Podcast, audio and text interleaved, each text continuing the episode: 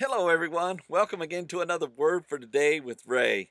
Just so glad to have you with me again today, knowing that you're studying the Word of God, you're learning from Him, you're learning the principles of the kingdom of God, and I know that you're growing in your relationship with Him in faith and trust in, in His Son Jesus Christ. So we want to pray today and ask the Lord to bless our time of study so that we'll continue to grow in a manner that pleases Him.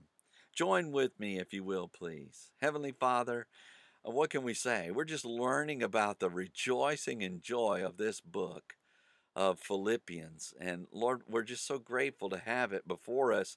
Lord, it can enhance our lives that we can begin to make requests with joy for people that we love. And so we make this request with joy today that every one of us who are studying your word would be filled with your spirit. And Lord, that we'd have a joyful time learning the principles of God. Lead us and guide us into all truth by your Holy Spirit, we ask, and empower us to live in that uh, manner, we pray, so that we can be pleasing to you. We give you thanks again for your word today, and we do so in Jesus' name. Amen. The title to today's lesson is Koinonia, and it's taken from the book of Philippians, chapter 1, and verse 5. As Paul continued his letter to the church in Philippi, he included all the saints who attended there in his greeting. He tells them of his remembrance and prayers to the Lord and makes his request for them with joy.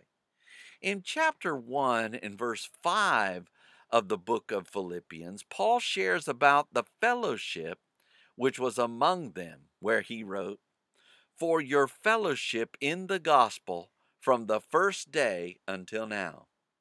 The verse begins, for your fellowship in the gospel.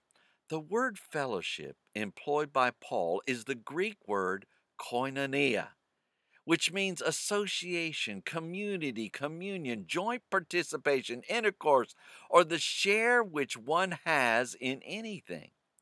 The presence of the gospel, which means the good news of Jesus Christ, was among those who attended the church at Philippi. Paul was joyful over their koinonia, and it made it easy for Paul to make his request in prayers with joy when he thought of their unity with one another. The verse goes on to say, from the first day until now. Paul included a time period for which he is celebrating their fellowship. From the first day Uh, the idea was basically this it noted the very beginning of the church until now, which was at the moment Paul was writing this letter. In other words, just as Paul practiced a continuum of prayer for the church at Philippi, he also celebrated their fellowship perpetually. When we become a Christian, we join a group of people with whom there is a bonding, a fellowship like no other in the world. The English language fails to fully express the association that Christians have with one another.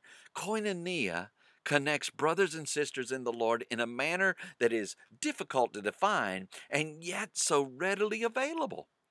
A church that dwells together in koinonia does so because of the gospel of Jesus Christ, which declares that people who have sinned against God deserve to die for their sins, but now have access to God through their belief in Jesus Christ. Jesus paid the price for every sin upon the cross and was raised to life on the third day after his death and promises to give eternal life to all who will simply believe, which means to rely upon, trust in, and cling to him. There is no better association in all the world than those who are connected by this truth. Next time, we will see how the Lord begins and finishes his work. So read ahead, and we shall join together then.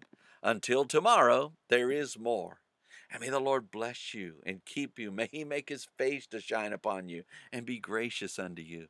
May the Lord lift up his countenance upon you and give you peace as you continue to study his word in Jesus' name.